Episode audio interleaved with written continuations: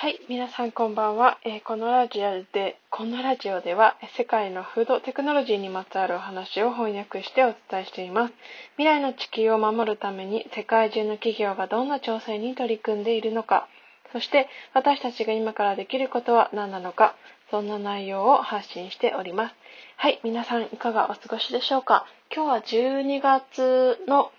えっ、ー、と、20日、20日ですね。えっ、ー、と、12月もあと11日、今日を除いて11日となりましたが、ね、早いですね。あと1週間と少しで2020年が終わってしまうということで、うん、なんかもう、おー、いよいよだなという感じの年末感というか、師走感というか、そんな感じがしますね。うん。なんかあのー、私が好きな脳科学者の茂木健一郎さん、茂木健、茂木さんが、あの、なんかすごい、あの、なんだろう、こう、今はすごく師走感が世の中が出ているけれども、うん、急ぐべきところは急いでもいいけれど、うん、なんかそういうふうにね、なんかこう、せわしなく1分2分を縮めようとするのはどうなんだろうっていうお話をされていて、まあ確かにそうだなと思って、まあなんか適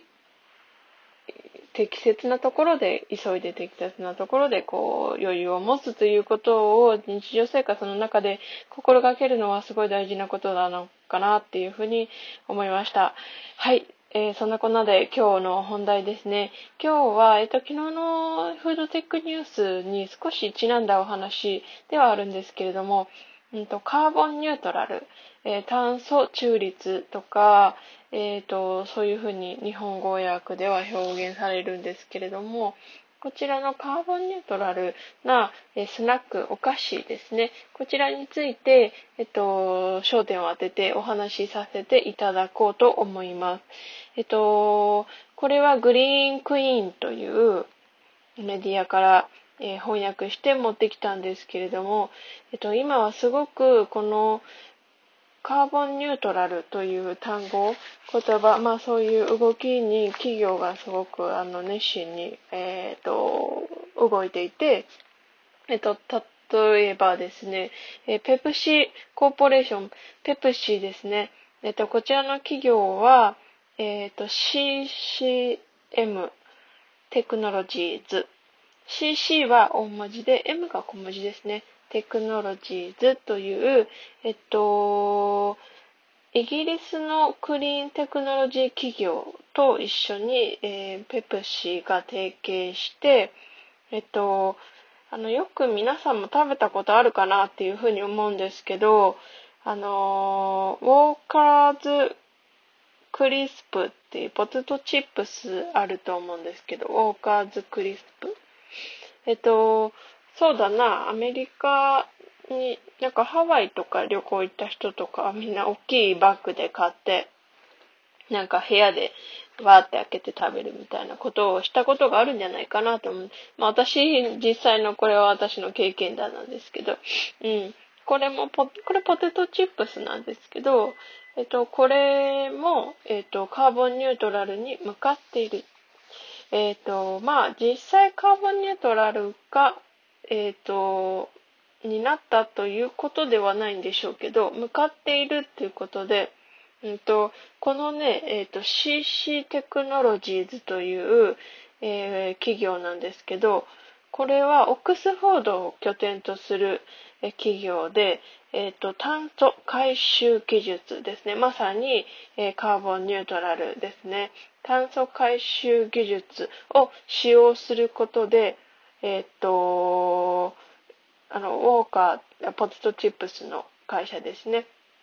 が、工場から残、じゃがいもが残ったの皮が残っちゃうじゃないですか。うん。残って、それを低炭素肥料に変えるということを、えこの CC テクノロジーズが行っているっていうことなんですよね。だから、えっと、つまり、えー、残った、まあ、じゃがいもの皮とか、まあちょっと実だったりとか、それもきっとね、なんかもうなグラム、キロとかトンとかもすごい単位で残っちゃうと思うんですよね。で、それを消費する、消費、燃焼させるのに、また、えっ、ー、と、二酸化炭素が必要というか、燃焼、二酸、えっ、と、火を燃やすと二酸化炭素出ますから、うん。で、そうし燃やすとか、こう、まあ、食品ロスじゃないけど、ロスとして出すのではなくて、また、えっ、ー、と、炭素数が少ない肥料に変えるということで、で、この肥料に変えてなどうなるかっていうと、この肥料を使ってポテトチップスの、えっと、袋に入れる、えっと、入れられるじゃがいもを育てるっていうこと。だからまた新しいポテトチップスを作るための肥料にできるということなんですね。いやもうこれはね、本当になんかもう、なんだ、ぐるぐるぐるぐる回ってるけれども素晴らしい技術だなっていうふうに思いました。うん、なんかね、あの、この、そのぐるぐるぐるぐる回すサイクルを、えっ、ー、と、作ったことによって、まあ、作ることによって来年の2021年には、えっ、ー、と、ポテトチップスの製造ラインでの炭素排出量を最大70%、今と比べて70%削減できるよっていうふうに言ってるんですよね。うん。だからこれは、すごいなーっていうふうに、食食品ロスのね、問題解決にもつながるし、これは、えっ、ー、と、素晴らしいなっていうふうに思いました。で、ペプシはペプシで、えっ、ー、と、揚げ物の、もののお菓子を100%ネットゼロにする。ネットゼロエネルギーですね。で、ちなみにこのネットゼロエネルギーを、えっ、ー、と、ちょっと軽く説明すると、これは、えっ、ー、とですね、消費する一次エネルギーの収支をゼロにするということを目指した、目指すということですね。うんと、これはネットゼロっていうのはエネルギーのことに対して、えっ、ー、と、焦点を当てていること。カーボンニュートラルは、えーえー、炭素数、炭素ですね。発生する二酸化炭素の発生する収支をゼロにする。ネットゼロっていうのは、うんと、企業が、え産出するものについて収支を、エネルギーの収支をゼロにするっていうことで、まあいろんな、環境の用語ってすごくたくさんあるから、こういうふうにフードテクノロジーについて勉強してる間でも、うん、なんか、えー、なんだろうそれっていう風な単語がたくさん出てくるので、私もなんかその都度その都度ググってっていう感じなんですけど、うん。えっと、ペプシはですね、100%、えー、揚げ物のお菓子を、えー、ネットゼロにするということを達成するために、えっと、スナックのその材料自体をオート麦とか、トウモロコシとか、じゃ、なり、より多く、なんかこう、食ロスにならないような、えっ、と、材料を使って、今後はそういう風に強化していくよっていうことなんですよね。うん。なんかでもね、なんかこのペプシの、えー、ヨーロッパ農業担当シニアディレクターという方の、えー、デビッド・ウィルキンソンというね、こんなんかね、炭酸水みたいな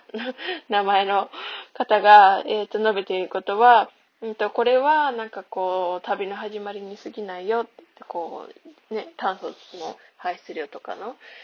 戦い、戦いっていうかまあ私たち人間が排出してる問題だから戦うもクソもないんですけど、そうそう、戦いに、あの、旅の始まりに過ぎないよっていうことで、うん、で、この肥料を、まあ、最大限に、え利用して、可能性を最大限に引き引き出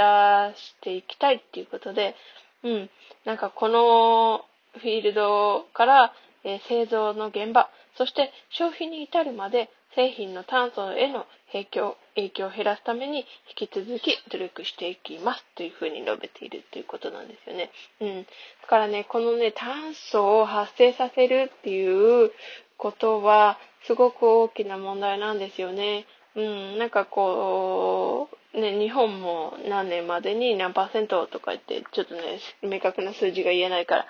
ぼやかしていますけど、うん、ことを、え、ー、と、表現している、表明していること、うん、ありますので、まあ、あの、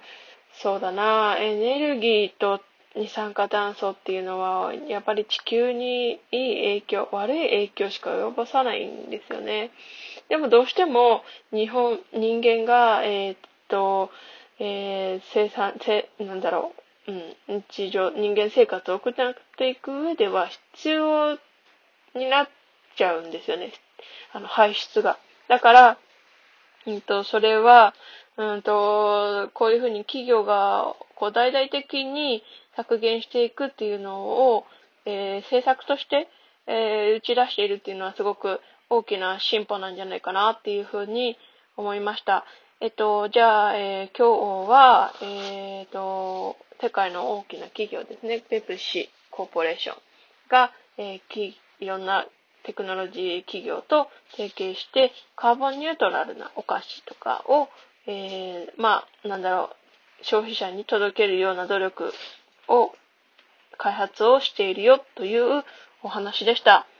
はい。今日も、えー、最後まで聞いてくださってありがとうございました。明日は、えー、火曜日平日ですね。はい。では、また明日お会いしましょう。